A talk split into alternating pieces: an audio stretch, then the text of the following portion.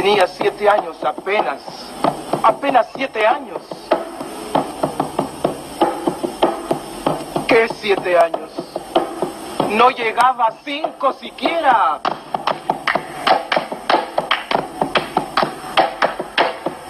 De pronto unas voces en la calle me gritaron negra.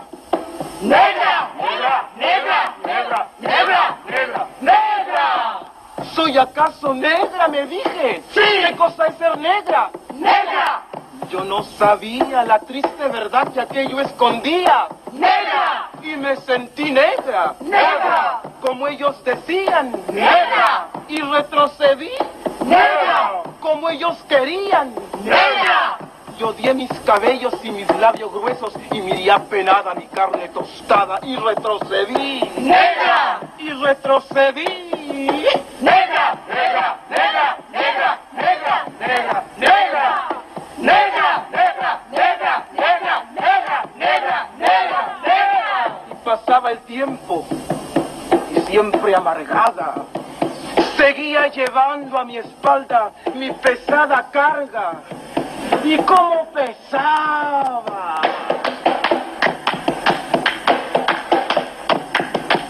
Me alacía el cabello me polvé la cara y entre mis entrañas siempre resonaba la misma palabra.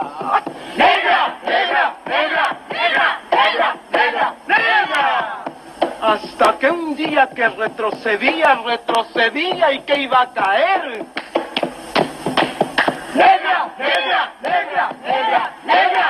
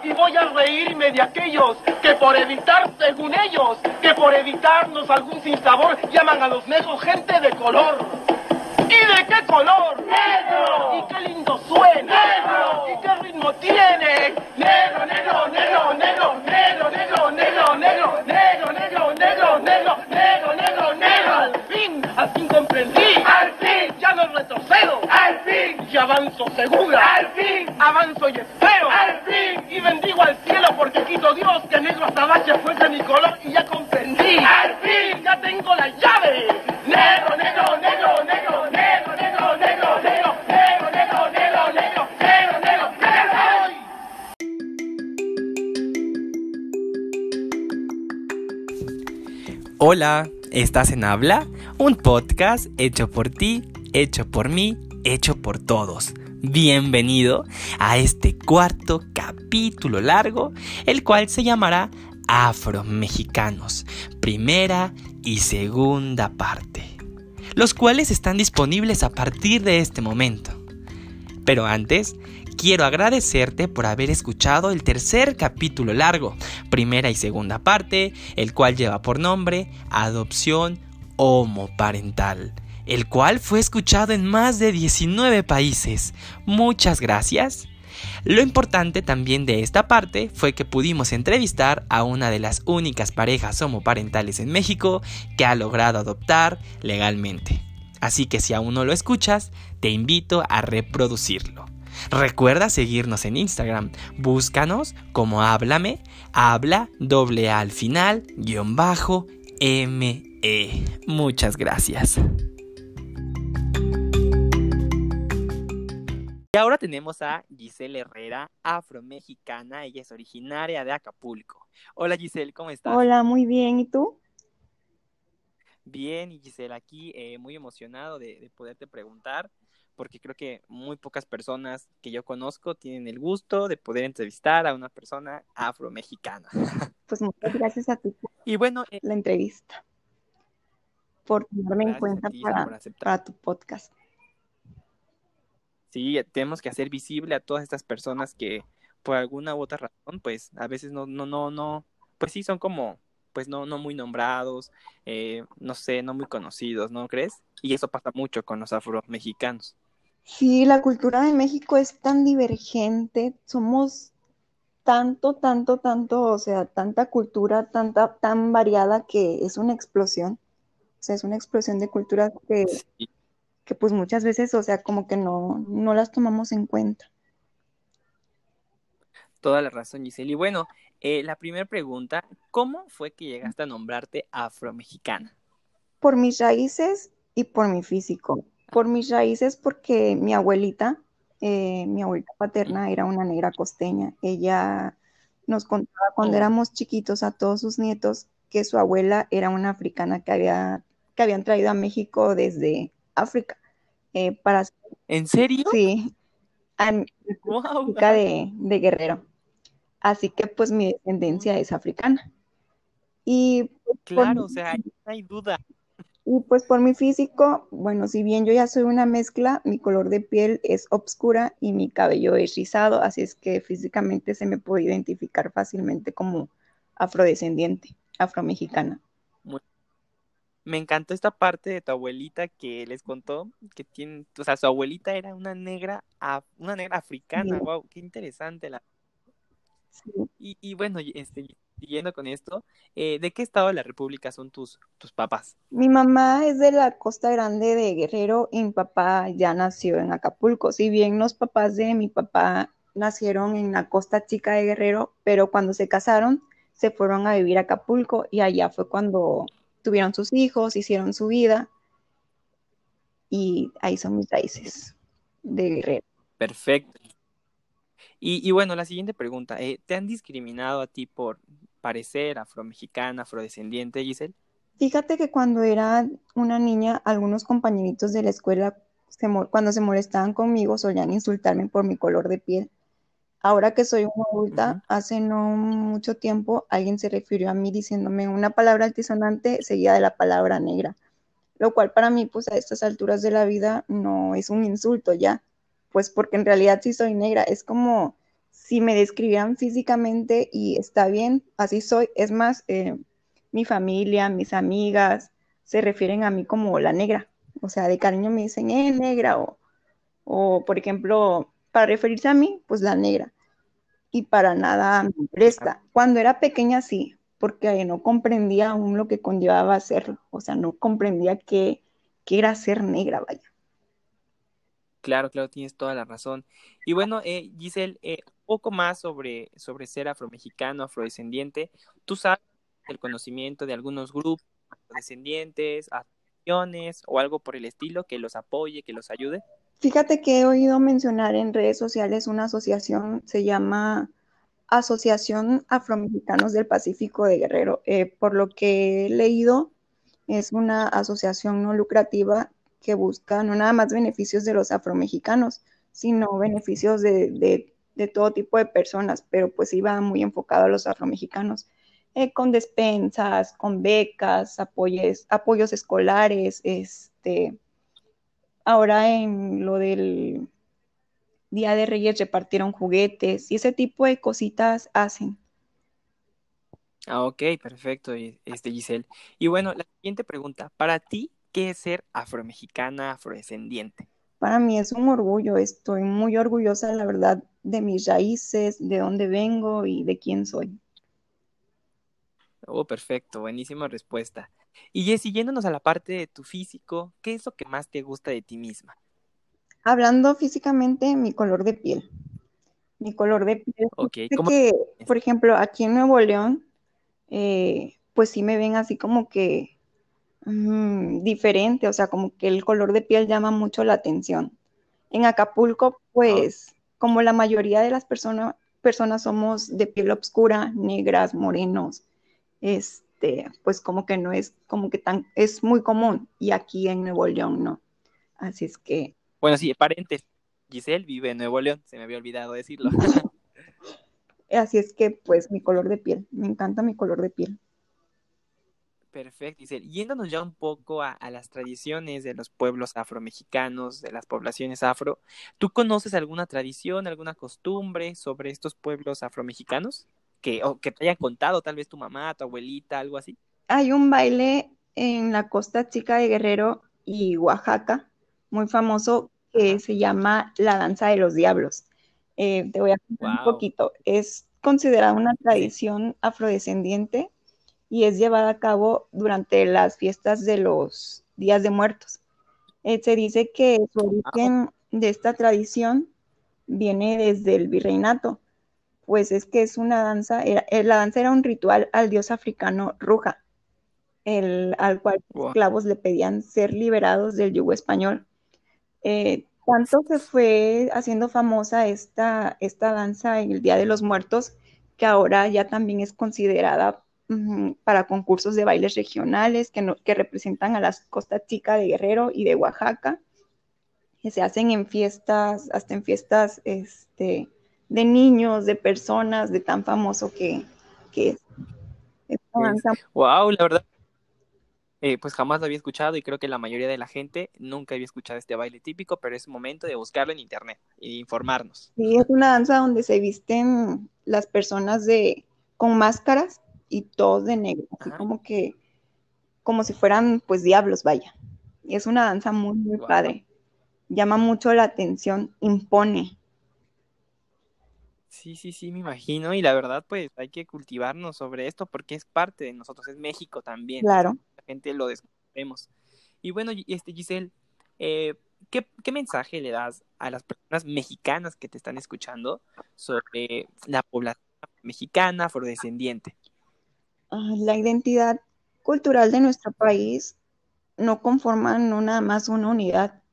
Somos tan divergentes y es tan variado, o sea, somos una explosión de cultura. Yo los invito a eliminar estereotipos y prejuicios eh, que giran en torno no solo de los afrodescendientes, no solo de nosotros, sino de todas las personas. Dejémonos de racismos, de excluir, que al fin y al cabo todos somos iguales.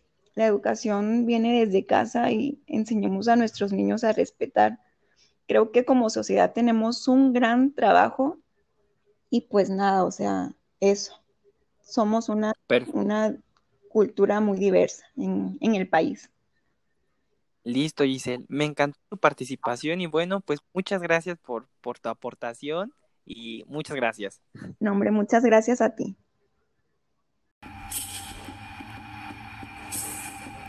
México, tal como lo conocemos, su estructura social, cultural y política, así como sus relaciones sociales y condiciones económicas, no puede entenderse sin los momentos históricos por los que ha atravesado, los cuales han configurado aún en el presente y tienen influencia en la manera en la que se organiza y piensa nuestra sociedad. Algunos de estos procesos históricos son sin duda la conquista y el subsecuente virreinato o época colonial, ellos no solo pueden ni deben reducirse o pensarse como el, el encuentro entre dos mundos, sino que son un proceso más complejo que incluye la denominación, explotación, opresión y saqueo a los pueblos indígenas, así como la resistencia de estos pueblos al sincretismo cultural y el mestizaje estas acciones y sus consecuencias son sin duda constitutivas de la sociedad mexicana, tanto en su rica diversidad cultural como en sus arraigadas desigualdades sociales. México no es uno, no es homogéneo, es una multiplicidad de pueblos y esa es una de sus principales características uno de estos pueblos que día a día pugna por su reconocimiento como parte de nuestra sociedad es el afro-mexicano. Las poblaciones africanas arribaron a México como parte de las huestes españolas y en consecuencia del comercio de esclavos provenientes de África hacia América. Quienes conforman en la actualidad los pueblos afromexicanos son sus descendientes. Actualmente, la región en la que se concentran estas poblaciones es la denominada Costa Chica de Guerrero, principalmente los municipios de Ometepec y Coajinicuilapa, así como el distrito de Jamiltepec, ubicado en la región de la costa de Oaxaca y conformado por 24 municipios. Asimismo, existen poblaciones importantes en Chiapas, Coahuila, Michoacán y Veracruz. Las entidades con mayor presencia de población afromexicana son Guerrero, con 6.5%, Oaxaca con 4.9% y Veracruz con 3.3%. En México, de acuerdo con datos del INEGI, el 1.16 de la población nacional se identifica como afromexicana, como minoría que es, atravesada por cuestiones de raza y color de piel, bases del racismo en México, afrontan la dificultad de ejercer plenamente sus derechos. Asimismo, se enfrentan a su falta de inclusión en la toma de decisiones del país. Este piso disparejo, que es amedrentado por la precarización económica relacionada con el racismo, tiene efectos en la calidad de vida de estas poblaciones y su acceso a diferentes servicios públicos como la educación. Se estima que una de cada seis personas afrodescendientes, el 15.7%, es analfabeta, lo cual representa casi el triple de la tasa nacional, que es del 5.5%. De acuerdo con el Consejo Nacional para Prevenir la Discriminación, los derechos de las personas afrodescendientes que más se violentan en México son el trato digno y la igualdad de oportunidades, situaciones que en la mayoría de las veces el color de piel fue causa de discriminación. Hablar de los pueblos afromexicanos debe trascender los estereotipos que rodean a estas poblaciones y pugnar por el reconocimiento de su identidad étnica, de sus contribuciones culturales e históricas y de su pertinencia e importancia participativa en la sociedad mexicana. Reconocerlos es reconocer, celebrar y resguardar la diversidad étnica y cultural que conforma México, a la vez que posibilita abordar y contrarrestar las desigualdades sociales, racismo y discriminación estructurales a las que se enfrentan. Mi, mi abuelita un día nos sentó a todas mis primas y dijo, necesito hablar con ustedes porque nuestra familia tiene sangre negra y a mí me preocupa mucho que ustedes puedan tener un hijo negro y luego piensen mal de ustedes. Esa era la preocupación más grande de mi abuelita, ¿no?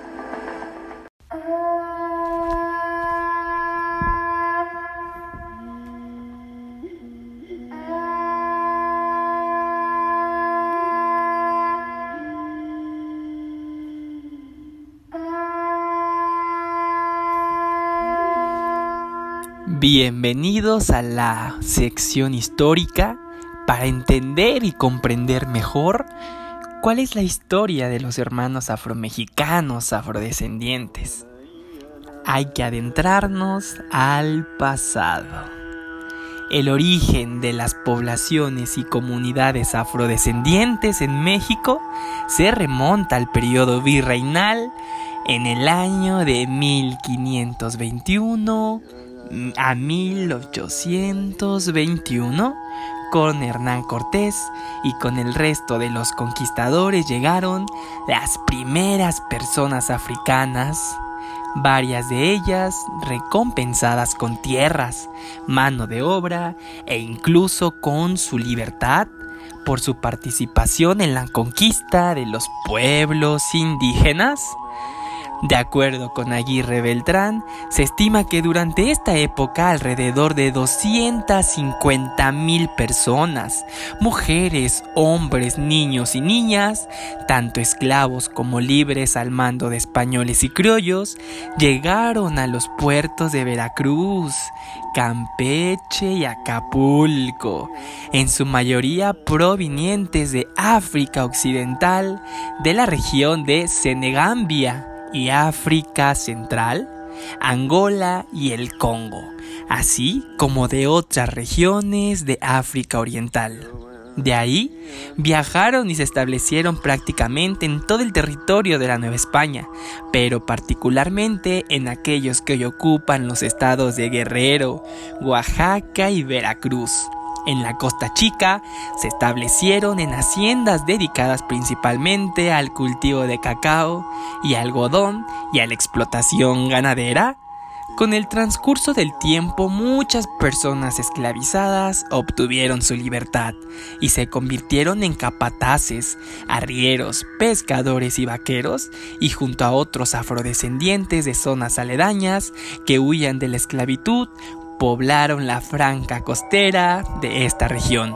Por su parte, en la región de la Costa Grande, que abarca del puerto de Acapulco a Ciguatanejo, en Guerrero, la participación de las personas africanas fue esencial para trabajar como estibadores, o cargadores en el puerto de Acapulco, formar parte de la defensa militar del fuerte y dedicarse a la ganadería, la agricultura y la pesca, en especial al cultivo del café y la copra.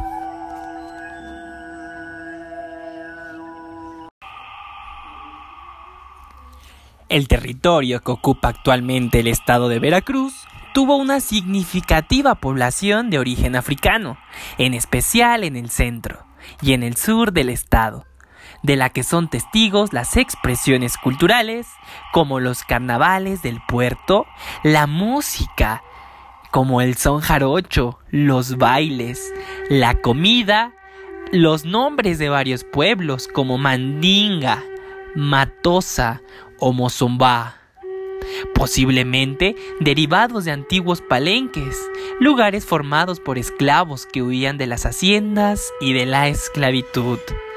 Esto se explica en gran medida porque Veracruz fue el puerto autorizado para el intercambio comercial con Europa durante el periodo virreinal, por lo que gran parte de las personas africanas esclavizadas llegaron a la Nueva España por este puerto y muchas de ellas permanecieron en la región trabajando en las haciendas azucareras de Córdoba y Jalapa, en actividades de ganadería, en Sotavento y realizando oficios como el servicio doméstico y la milicia de pardos y mulatos en las principales ciudades.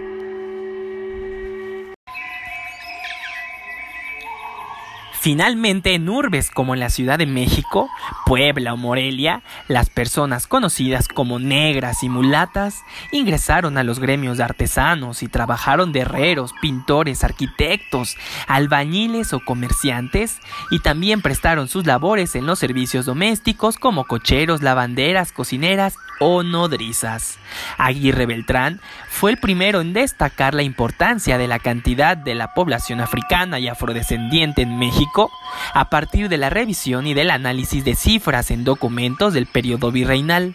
Demostró que en diversas etapas del mismo, las personas africanas y afrodescendientes ocuparon el segundo lugar en densidad de población de la sociedad novohispana después de la población indígena. La llegada de mano de obra esclavizada desde África a la Nueva España se debió a diversos factores. En primer lugar, para contrarrestar la importante caída demográfica de la población indígena como consecuencia de la guerra de conquista, principalmente por las epidemias provocadas por las enfermedades traídas desde Europa.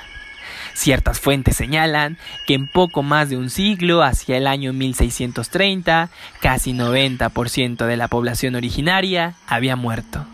En segundo, la prohibición de esclavizar a la población nativa determinada por las nuevas leyes de 1542, con las que la corona española prohibió esta práctica y legisló para que los indígenas de los territorios americanos fueran tratados como vasallos. Como consecuencia de la célebre controversia de Valladolid, que enfrentó dos formas antagónicas de celebrar y de concebir la conquista de América, una representada por Bartolomé de las Casas, considerado hoy un pionero de la lucha por los derechos humanos y la igualdad fundamental de los pueblos, y la representada por Juan Guínez de Sepúlveda, que defendía el derecho y la convivencia del dominio de los españoles sobre los indígenas, a quienes concebía como naturalmente inferiores.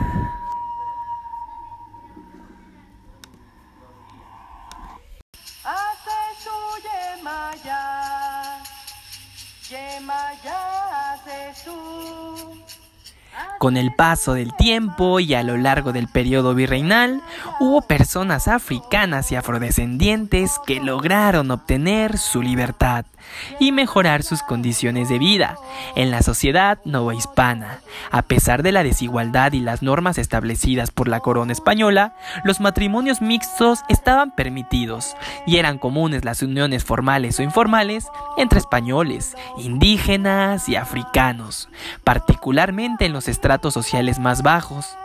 Esta convivencia e intercambio cultural dio como resultado una sociedad muy diversa, tanto en sus culturas y tradiciones como en sus fenotipos. Por ello, las diferencias en las características entre las poblaciones de origen africano tienen que ver con los procesos de intercambio y convivencia que mantuvieron con los indígenas y españoles, es decir, con las variantes que el mestizaje tuvo en cada región. En las regiones como la Costa Chica de Guerrero y Oaxaca, así como en Veracruz, los rasgos físicos como el color de piel, la forma del cabello, entre otros, son más notorios. Así como sus manifestaciones culturales, la comida, las fiestas, la música o la medicina tradicional.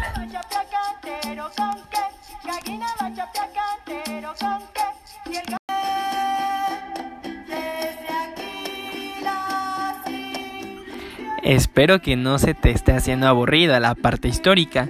En realidad es muy interesante aprender sobre nuestros hermanos mexicanos afrodescendientes. Cabe señalar que, a pesar del mestizaje, y si bien no hubo en el México virreinal una segregación racial como la que experimentó en otros países de América, notablemente en Estados Unidos y Brasil, sí existió una discriminación estructural hacia los indígenas y africanos que se tradujo en un sistema de castas, es decir, una jerarquía social en cuya cúspide estaban los españoles, ya fueran peninsulares, nacidos en España, o criollos, que constituían una minoría de terratenientes que se conformó como aristocracia colonial, de origen europeo y de la raza blanca, y por debajo de ellos, gran y en gran distancia, en poder económico, político y prestigio, los indios o naturales, indígenas americanos y los negros, provenientes de África mediante el comercio de esclavos. En una posición intermedia estaban los mestizos. Cada categoría se caracterizaba por una posición socioeconómica específica vinculada a la identidad racial, como se le conocía socialmente. Esta visión de casta se reforzó durante el siglo XVIII con el surgimiento del pensamiento ilustrado, que en aquel tiempo sentó las bases de los derechos humanos y la justicia universales, y aportó nuevas ideas científicas, políticas y sociales, justificó de manera paradójica y racional el tráfico de personas africanas y su explotación laboral, mediante el desarrollo de ideologías racistas que justificaron el sometimiento de ciertos pueblos por otros con base en su fenotipo y su cultura, clasificando la diversidad humana y explicando sus diferencias a través de la noción de la raza.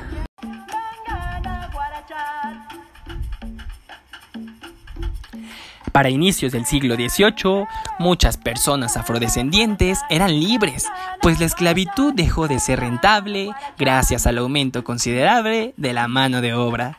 Las formas de obtener la libertad eran diversas, ya fuera que los dueños o amas la otorgaran en vida o por testamento en reconocimiento a sus cuidados y atenciones, que las personas esclavizadas compraran su libertad.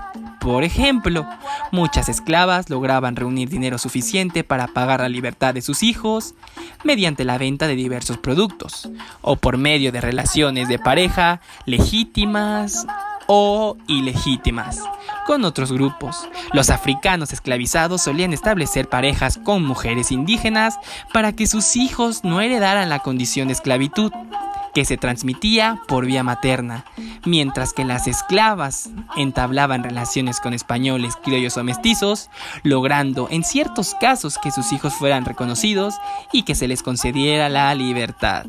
También, desde los inicios de la presencia africana en México, existieron manifestaciones de resistencia ante la esclavitud.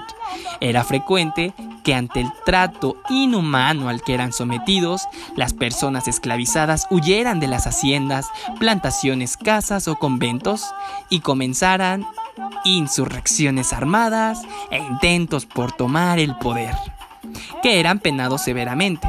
A los que lograban huir se les conocía como cimarrones, y estos fueron estableciendo sus propias comunidades llamadas palenques, mocambos o quilombos. Si bien escapar era considerado un delito bastante, bastante, bastante grave.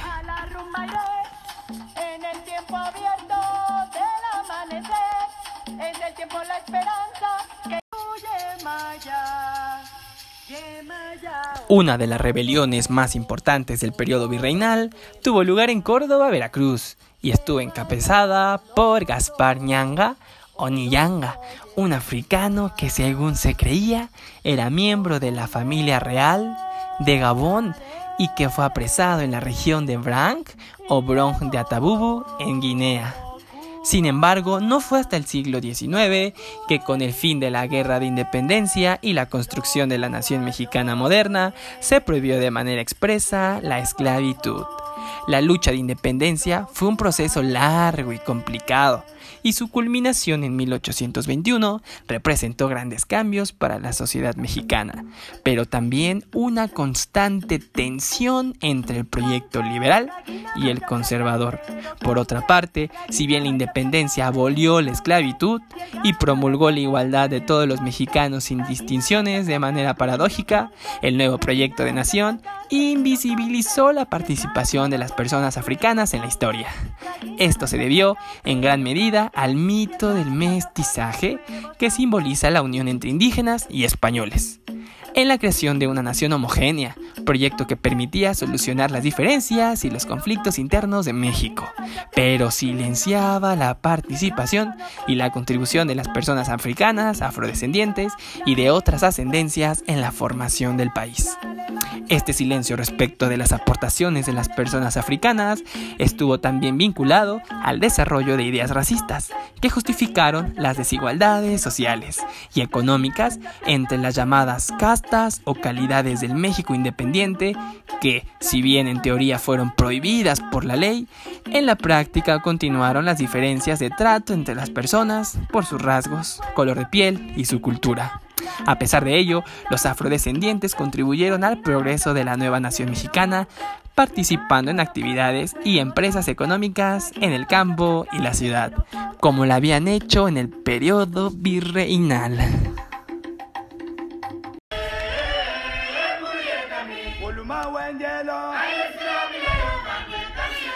Las ideologías racistas del siglo XIX en Europa argumentaron que cualquier grupo humano distinto al europeo era inferior.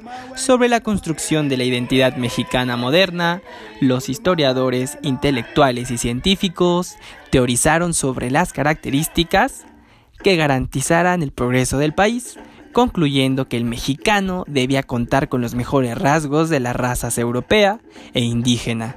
Contrario al racismo europeo, en México sí consideró al mestizo como la figura que haría posible una unidad demográfica y cultural de la nación. De esta manera, si bien la población mexicana a inicios del siglo XIX era en su mayoría indígena y existía también una importante población afrodescendiente, estos sectores demográficos fueron invisibilizados, pues se consideraron incompatibles con el proyecto político liberal. Él vive en la Ciudad de México y también es afrodescendiente, es afromexicano. Hola Token, ¿cómo estás? Hola, Misael, ¿qué tal? Muy bien, ¿y tú? Bien, Token, aquí ya a punto de iniciar la primera pregunta. Token, la primera pregunta es muy importante y muy interesante. ¿Cómo fue que llegaste a nombrarte afromexicano? Bien, am, bueno, pues fue un camino largo ese. Eh, tú sabes que por razón del mestizaje es como difícil para los mexicanos ubicarnos como dentro de categorías, ¿no? Entonces, eh, creo que más otras personas más que yo me llegaron a llamarme afromexicano antes que yo mismo, ¿no? Entonces, yo recuerdo que fue como por 2008 que empecé a subir videos en, en YouTube y había gente que dejaba comentarios, así como de, eh, porque había, subía videos en inglés, entonces Ah, me ok. dejaban comentarios, ajá, me dejaban comentarios así como de que, ay, mira este Blaxicano, este, no, cosas así, ¿no? Y ahí fue como donde yo empecé como a, a darme cuenta que había algo, mmm, pues más allá. Pero sí, fue, fue un, un camino largo. Eh, eh, mi familia, después de esos comentarios, yo empecé como a ver a mi familia, específicamente a mi abuelo, que, tiene, que tiene rasgos, pues, pues tiene nariz ancha, labios anchos, el cabello rizado. Y ahí fue como donde yo empecé a decir, mira, aquí hay algo, algo peculiar, ¿no? Algo que investigar. Claro, y no fue hasta que un amigo de, en el trabajo llegó un día muy así entusiasmado y me dijo, oye, vi un programa en la tele donde hablaban de afromexicanos y pensé en ti y dije, ¿qué es eso, no? Y ya me puse a investigar, pero sí, ha sido un camino largo y por esta misma razón de que el fenotipo no está tan presente, eh, a mí me costó mucho trabajo, me resistí mucho tiempo a llamarme así y mucha gente ya me lo decía y yo era como que, ay, no. Entonces, aparte también por no pertenecer a una comunidad históricamente afromexicana, cuesta más trabajo, ¿no? Pero mmm, creo que hasta, hasta, que escuché el término diáspora de, de, la Ciudad de México, fue cuando dije, bueno, creo que sí, sí tengo permitido el término, ¿no? Que fue hace claro. poquito, hace tal vez un año o dos. Rapidísimo, ¿cómo te pueden encontrar en YouTube, en Instagram, para que vean tus videos y qué material subes rapidísimo? Cuéntanos. Eh, creo, creo videos eh, de muchos temas, pero me especifico mucho, me, me, baso mucho en cuestiones de raza y de discriminación por otros eh, motivos, ¿no? También de, de, orientación sexual, a veces un poquito de género. Estoy en YouTube como Token Terán. es posible que me encuentren ahí también en un canal de música, pero tengo un canal de blogs que es donde hablo de este tema. Wow. Y en todas las redes estoy de como Token Terán. Token con K, Terán.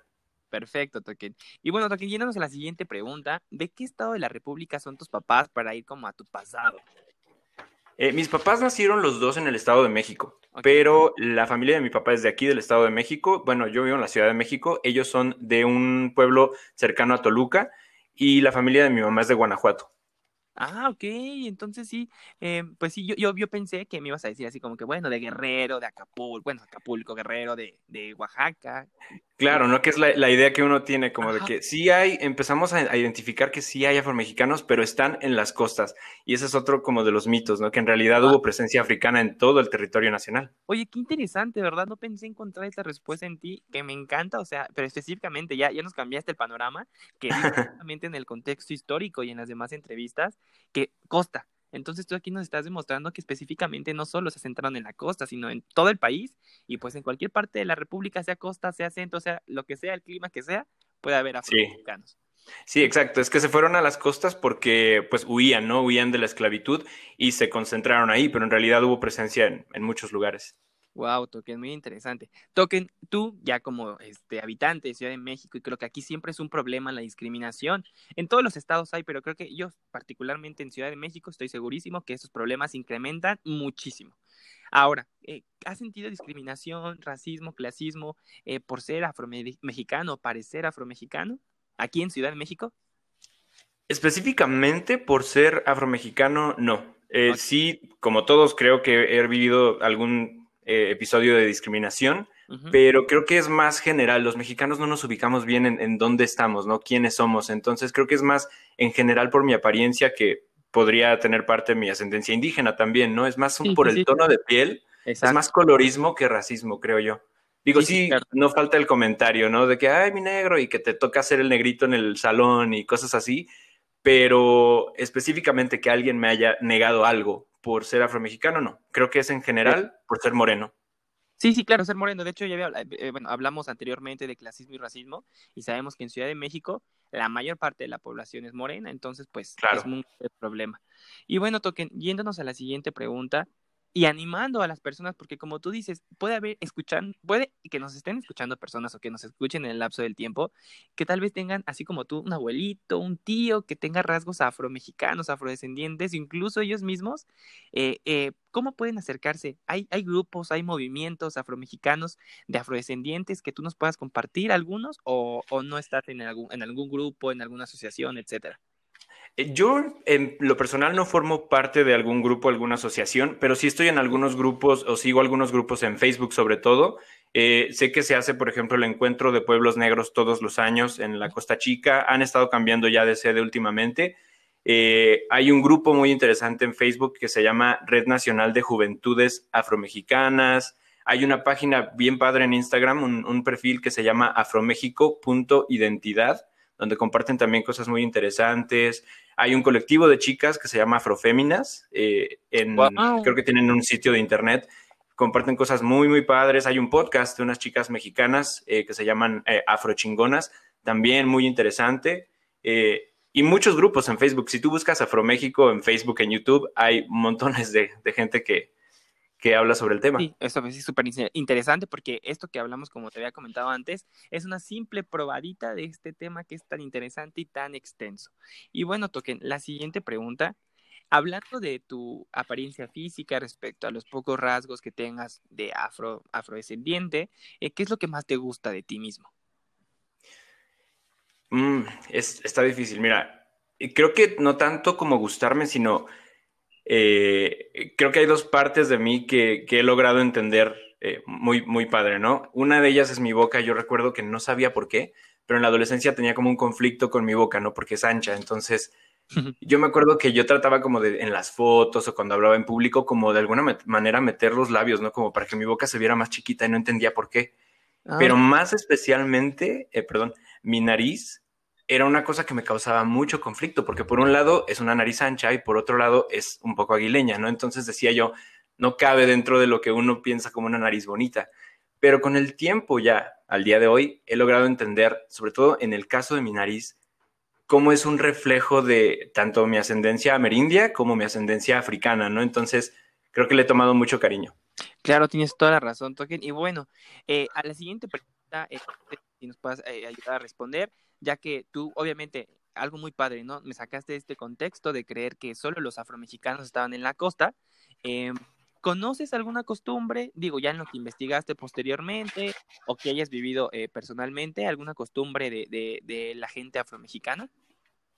Sí, sí, claro. Eh, hablando de las comunidades que existen en, pues como decíamos, ¿no? En las costas, creo que la más famosa es la danza de los diablos, que mucha gente ya, ya la conoce, la ubica. Estuvo, hay un evento muy bonito en la Guelaguetza, bueno, hubo un, una presentación de la danza de los diablos, creo que en 2017, si lo buscas en YouTube, eh, hay un video muy, muy padre de la danza de los diablos, pero aún no siendo de parte de la comunidad, hay muchas cosas que hacemos que, que provienen de África, ¿no? Por ejemplo, yo pienso mucho en, la, en el agua de Jamaica, que la Jamaica la sentimos tan nuestra, tan mexicana, y lo es, pero es importada de África, ¿no? O por ejemplo, también algo que me llama mucho la atención es eh, en la comida, que en muchos lugares donde hay diáspora africana en el mundo, se presentan mucho platos que, que llevan arroz, frijoles y pollo, ¿no? Como, como, la base.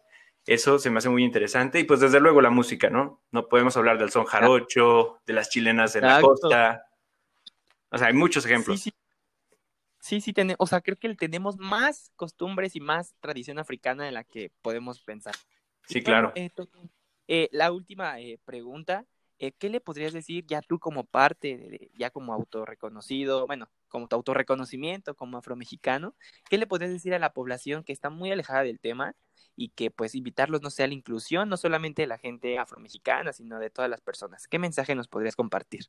Eso justamente, ¿no? Retomando lo que mencionabas hace rato, me, me llamó mucho la atención, ¿no? De, que hay mucha gente que no se reconoce a sí misma como afromexicana cuando lo es. A mí me gustaría decirles que, o invitarlos a que se quiten el velo del mestizaje y, y vean la diversidad que tenemos en México, que no nos vean a nosotros como los otros, ¿no? Que nos vean como afromexicanos y también los invito a verse ellos mismos, porque como decías, aunque cada vez más personas en México se autoadscriben como mexic afromexicanos, perdón, eh, hay mucha gente eh, mexicana de ascendencia africana que no se da cuenta, ¿no? Yo voy por la calle y veo el fenotipo en muchas personas y, y, me pasan cosas por la cabeza, ¿no? Como si yo le preguntara si se considera afromexicano, ¿qué me contestaría? Y yo sé que la mayoría diría que no. Entonces lo, los invito a eso, a que se reconozcan, eh, que reconocerse no es obligatorio, pero conocerse sí. Listo. Toque, muchísimas gracias por esta entrevista tan padre y que estés muy bien, amigo. No, a ti muchas gracias por la invitación y por el espacio. Eh, muy padre tu podcast.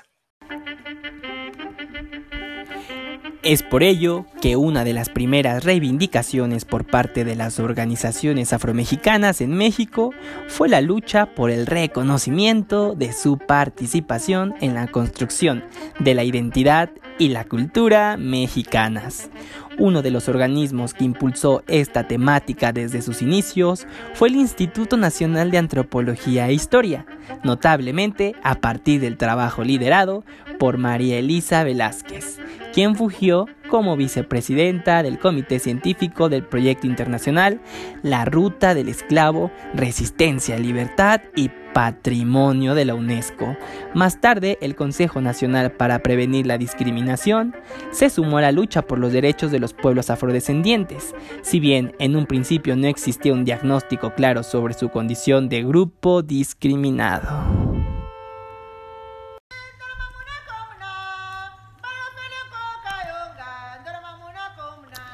A los pocos años de su creación, el CONAPRED comenzó a problematizar la discriminación contra los afrodescendientes en México, inicialmente desde una mirada académica que revisaba la historia, los orígenes y las condiciones de vida de esta población. Más tarde, el trabajo del Consejo se orientó hacia la preinscripción de política pública, siendo una de sus primeras inquietudes que se incluyera en el Censo Nacional de Población y Vivienda 2010 una pregunta sobre la identidad afro. Su primera constatación fue que la autoadscripción afrodescendiente en México involucraba enfrentarse al racismo y a la discriminación estructural, ya que este grupo no solo era invisible para la población en general, sino que también lo era para sí mismo. Esta iniciativa no se hizo posible hasta finales del 2014, cuando se intentó y se integró en encuesta intercensal 2015 una pregunta relativa a la autoadscripción afrodescendiente, en la cual 1.381.853 mexicanos se autodefinieron como afrodescendientes y casi 2 millones se consideraron que lo eran en parte. La encuesta reveló el carácter multidimensional de las identidades Dos de cada tres personas que contestaron sí a la pregunta sobre afrodescendientes se reconocieron también como indígenas. Los resultados de la encuesta hicieron posible la elaboración del perfil sociodemográfico de la población afrodescendiente en México que permitió a su vez identificar acciones para su inclusión en los programas de desarrollo económico y social del país. En el 2017, la encuesta nacional sobre discriminación también incorporó la pregunta sobre el autorreconocimiento de afrodescendencia, aumentando la población autoidentificada a 3.186.073 personas, 2.9% del total de la población. Al, ampliar, al ampliarse la pregunta, considerándose tanto la ancestría como la cultura continuación tenemos esta etapa, esta, esta parte de este podcast, de este capítulo, y le pusimos de nombre Descubre tus raíces. Ya van a entender más adelante por qué le pusimos así. Ahorita tengo en la grabación a Carmen Gregorio. Ella vive en Ciudad de México, pero tenemos una historia bastante, bastante interesante que contar. Hola Carmen, ¿cómo estás? Hola, muy bien, Misael. ¿Y tú? ¿Qué tal todo? Bien aquí ya sabes que este tema es súper interesante y creo que después de esto espero que le cause mucha intriga a la gente para que empiece a investigar, a buscar información, porque es un tema muy, muy amplio y que nos puede dejar bastante, bastante este conocimiento pues personal a todos. Entonces, Carmen, iniciamos con el inicio, dirían por ahí. Carmen, cuéntanos un poquito, eh, ¿de dónde son tus papás? Ah, mira, mi mamá es veracruzana de un pueblo que se llama Lerdo de Tejada, Veracruz, y mi papá era acapulqueño. Eh, pues lamentablemente falleció hace unos meses, pero pues eh, de costa los dos. De costa. Y, y bueno, Carmen, eh, Vamos a contar un poco la historia de lo que sucedió. Yo conozco a Carmen desde hace como siete años, desde que iniciamos la carrera. Sí, ya un tiempo. Carmen siempre dice, ¿no? Que, que, es morena y que es china y que es hermosa, ¿no? Entonces yo siempre me quedé con las palabras de Carmen y cuando empecé a investigar del tema, Carmen, fuiste la primera que se me ocurrió como de mi círculo más cercano y te relacioné inmediatamente con afrodescendiente afromexicano. Entonces, pues yo le mandé un mensaje muy apenado a Carmen, cosa que no a nadie le debería dar pena preguntar este tema, pero pues así como están las cosas, pues yo no sabía cómo lo iba a tomar, ¿no? Y le pregunté con pena, Carmen, disculpa una pregunta, ¿eres afromexicana? ¿Y qué me respondiste, Carmen? ¿Lo recuerdas? Miren, eh, fue muy gracioso porque, bueno, como bien dice Misael, estaba como apenado. Yo le dije, no, yo no tengo ningún problema. Como él dice, siempre me ha encantado ser morena, ser china y, todo, tener como muy marcados mis, mis rasgos. Y, y no, yo le dije, no lo sé, la, la verdad es que no lo sé, pero pues déjame investigar, déjame checar, porque nunca lo había pensado, ni siquiera sabía que, que pues e, existía un término como tal, ¿no? Porque pues tenemos muy, muy arraigado el término de los afro este, americanos, perdón, pero de los afromexicanos, pues, pues no, yo no, no, no tenía idea de esto. Claro, y bueno, eh, descubriendo un poquito, yo, yo así de Carmen, claro que eres afrodescendiente, ¿cómo vas a decir que no? Ah, y bueno, el punto es que pues Carmen también le, causó cierta, cierta intriga porque le envié algunas fotos de chicos y chicas afromexicanos que nos ayudaron para este capítulo y que encontré en internet. Y pues Carmen como que dijo, vaya, vaya, como que sí, como que sí siento que sí soy afromexicana, ¿no, Carmen?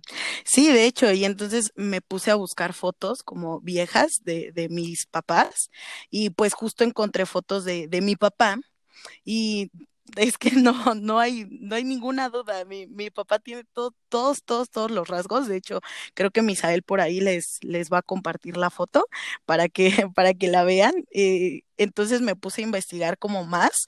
Y pues de hecho los apellidos que yo tengo pues son españoles, ¿no? Lo cual es muy lógico porque pues de dónde, de dónde las bueno, traían a estas personas, ¿no? Que las traían de, pues, obviamente de, de, África y demás lugares, y pues que aquí ya se mezclaron con los españoles y pues con las personas que, que ya eran nativas de aquí, de México, ¿no? Entonces es muy gracioso porque pues eh, eh, apellido Cárdenas, Salamanca, Gregorio, Lugardo. Claro, Carmen, y, y bueno, hablando un poquito de eso, ¿qué sentiste al darte cuenta o después de toda tu vida, 24 años, 25, y darte cuenta en este punto que efectivamente tienes en tu sangre sangre africana, literalmente. O sea, ¿qué sientes el momento de ver las fotos de tu papá y decir, sí, soy afrodescendiente también? No, pues la verdad es que me emocioné, o sea, fue algo totalmente nuevo para mí, pero fue como, padrísimo, fue como entender que, que tengo más, más raíces, ¿no? Más, más cosas que saber y pues por lo mismo estaría estaría súper padre que todos los que te escuchen pues hicieran ese intento, ¿no? Que, que buscaran pues no solo los afrodescendientes, ¿no? Que, que buscaran este pues sus raíces, está súper padre darte cuenta de pues de dónde vienen estos rasgos que cada uno tiene como muy marcados, ¿no? Muy característicos. Porque pues los tonos de piel, ¿no? la forma del cabello, muchas cosas. Mi, le, le, contaba a Misael y pues ya, ya vio algunas fotos que le pasé, que mi papá tenía un afro así gigante, era como, ya o sea, sabes. papá, ves la foto y literal dices afro-mexicano, o sea, literal. Entonces, y cuéntanos un poquito, Carmen, me parece que lo comentaste con tu hermano, con tu mamá, con tus hermanas, ¿y qué, qué te dijeron sobre ese tema? Sí, justo le, les dije, oigan, ustedes habían escuchado esto de afromexicanos y, y pues todos me dijeron, no, pues no. Ah, pues miren, es que me comentan que la tercera raíz, los afromexicanos, este, los, obviamente los descendientes de esta raza negra, ¿no? Muy, muy, muy padre, muy característica, y pues todos se sorprendieron. Entonces empezamos lo mismo, empecé a, a, buscar las fotos que yo ya le había mandado a Misael, que ya habíamos visto, y, se, y les empecé a decir, miren, pues aquí está mi papá, y mis hermanos y mi mamá fueron como, pues sí, ¿eh? O sea, la verdad es que nunca, como que nunca nos habíamos puesto atención en esos finos detalles y, y, a todos les, les, les gustó el tema, como que les sorprendió y todos nos pusimos ahí a buscarle y en realidad pues pues sí, ¿no? La que más lleva ya sus rasgos ahorita, pues soy yo, mis hermanos, no tanto, pero pues igual sí todo, a todos nos sorprendió y, y, ya, ya tienes nuevos escuchantes, por cierto. Muy bien, claro, tú está perfecto y como dices tú, o sea, hay que, hay que invitar a la gente a que investigue sus, sus raíces y si ustedes que nos escuchan tienen rasgos afrodescendientes o tienen la sospecha, pues busquen, ¿no? Igual más adelante van a escuchar una entrevista que hice a otro, a otro, a una persona que vive en una comunidad afromexicana, y pues no solo en los rasgos físicos, ¿no? Sino también en las costumbres, las tradiciones, la forma de vivir es lo que distingue a las personas dependiendo de, de cómo vivan, pues para saber a qué pertenecen. Entonces, Carmen, pues bueno, esta historia fue bastante, bastante agradable. Y por último, ¿qué invitación le das a las personas?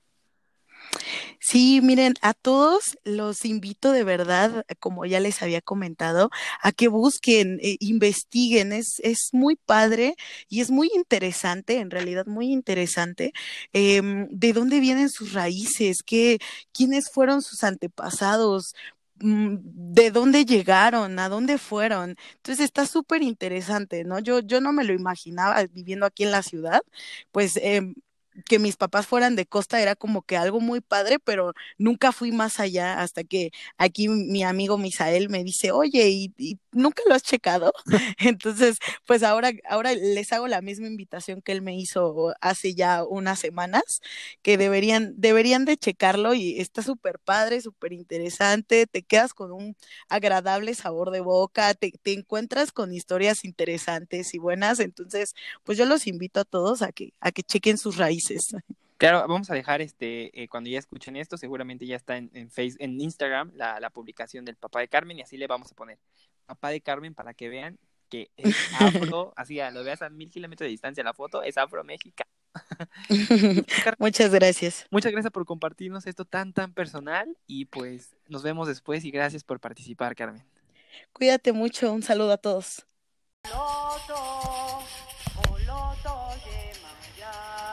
El tema del reconocimiento afro no es menor, ya que desde los primeros acercamientos con estas comunidades y pueblos se hizo palpable la necesidad de visibilizar y concientizar a la población mexicana sobre sus propios orígenes. Un momento clave en este sentido fue la organización del primer encuentro de pueblos negros llevado a cabo en 1997 en el Ciruelo, Pinotepa Nacional, Oaxaca que reunió a diversas comunidades y pueblos de mexicanos y mexicanas con herencia africana en la búsqueda del reconocimiento de sus principales demandas. Eran el pleno reconocimiento constitucional de las comunidades y pueblos afromexicanos con la armonización legislativa que esto implicara, la inclusión de la variable étnico-cultural en, en censos y conteos, de población y vivienda, así como en instrumentos estadísticos administrativos, la creación de un observatorio contra la discriminación racial con especial énfasis en la observación de los contenidos en medios de comunicación, políticas públicas y otros espacios de la sociedad en general. Estos encuentros se organizaron cada año de manera prácticamente invisible para las instituciones de gobierno, si bien contaron con la participación de diversas instituciones académicas.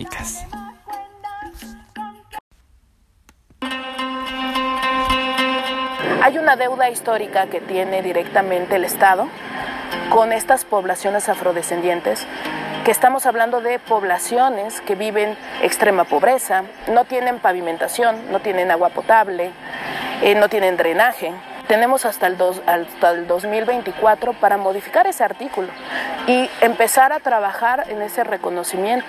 Y no porque yo en la vida yo necesite que me reconozcan negra, no, yo me adoro y me reconozco negra desde hace mucho y soy afromexicana y me escribo muchas otras terminologías.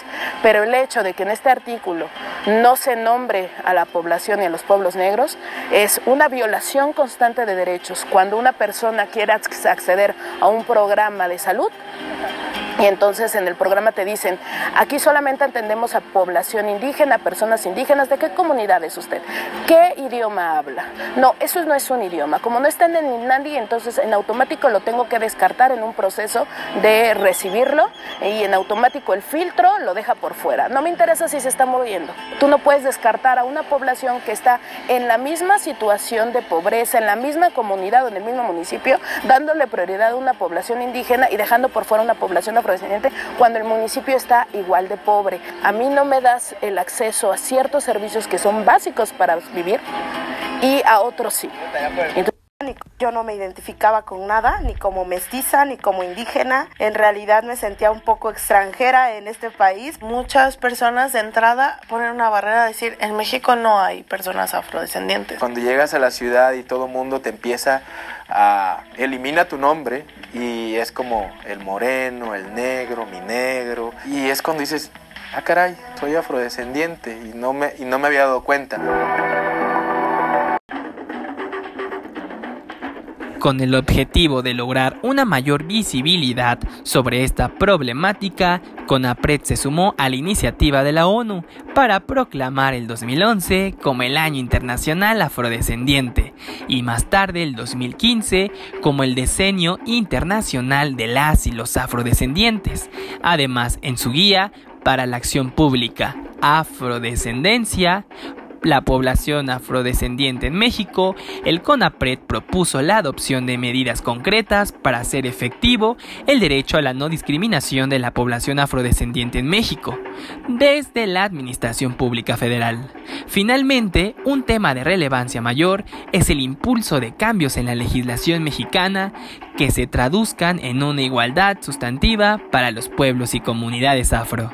A este respecto, CONAPRED ha servido de puente para la interlocución entre los liderazgos afromexicanos y el poder legislativo. Entre el 2014 y 2018 se presentaron diversas iniciativas ante la legislatura del Congreso de la Unión relativas al reconocimiento constitucional de los pueblos y las comunidades afromexicanas.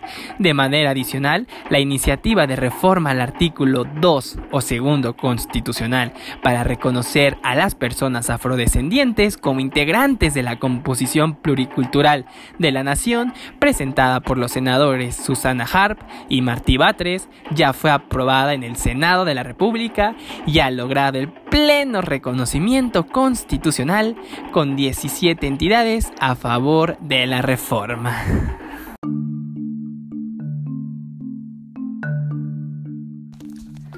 ¿Te piensas perder la segunda parte? Quédate aquí y ponle reproducir que ya está disponible para ti.